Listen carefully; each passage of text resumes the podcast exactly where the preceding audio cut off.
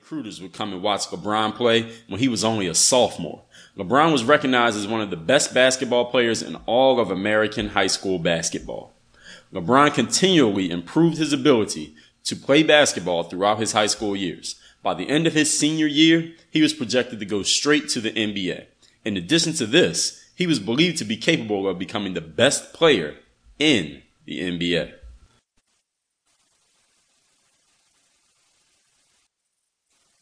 Chapter 2 LeBron James High School Documentary. After playing basketball for multiple years in the NBA, a documentary was released that told the story of LeBron's high school basketball team. This movie included footage of a young LeBron and his teammates. It presented a very motivational and inspirational story.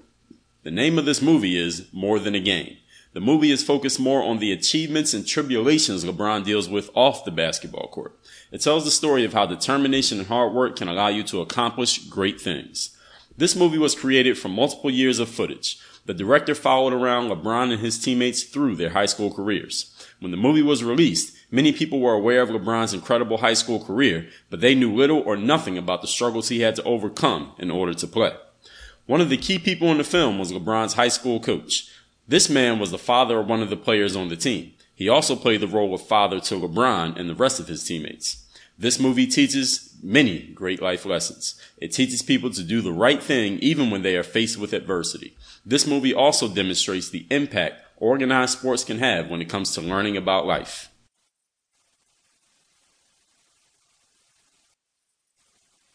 Chapter 3 LeBron James NBA basketball career.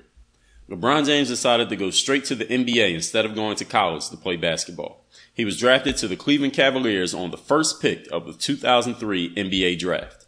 LeBron was a fan of this team because he grew up close to Cleveland in the state of Ohio, where the Cleveland Cavaliers are located. The Cleveland Cavaliers had been one of the worst teams in the NBA for a long time, and 2003 was no exception. But LeBron was determined to take his team to win the NBA championship. This would be a very difficult thing to do. LeBron played very well for his new team and lived up to the hype that many critics anticipated. It took him two years, but he took the Cavaliers to the playoffs for the first time in almost 10 years. The playoffs did not go very well for LeBron and the Cavaliers. They were eliminated very early. LeBron would never go on to win a world championship with the Cavaliers. He played with them until the 2010 season when he became a free agent and moved to Miami to play for the Miami Heat. This new team was much stronger and they were expected to win the world championship. The Miami Heat made it to the NBA championship finals round. They lost to the Dallas Mavericks. Many people began to doubt LeBron's ability to live up to the expectations that had been placed on him and his team. The doubt inspired LeBron to reassess his career. He spent extra time working during the offseason. He made it his personal goal to improve his basketball skills. LeBron's preparation paid off well. He went on to win the NBA championship during his second year with the Miami Heat. This was a huge feat for LeBron, and he regained the respect of many critics. In 2013, LeBron James and the Miami Heat went on to win the NBA championship for the second year in a row. This raised LeBron's status to become the best player in the NBA and arguably the best basketball player of all time.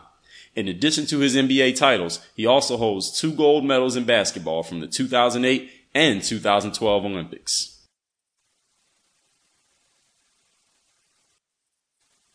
Chapter 4 Cleveland loses LeBron. When LeBron James left Cleveland to go to Miami, many people in Cleveland became angry at him.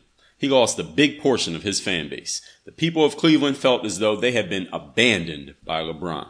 When LeBron left Cleveland, the owner of the Cavaliers became so angry that he wrote a letter disrespecting LeBron.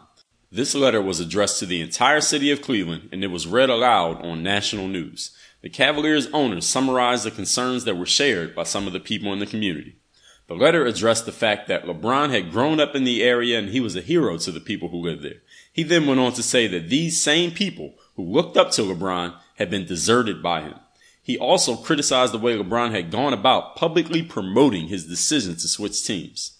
The owner of the Cavaliers closed the letter by promising to never betray the fans.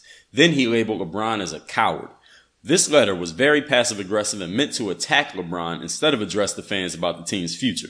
This is a very unprofessional way for a sports owner to react to losing a player. Many of the fans in Cleveland felt that LeBron owed them a world championship. They felt that he was not free.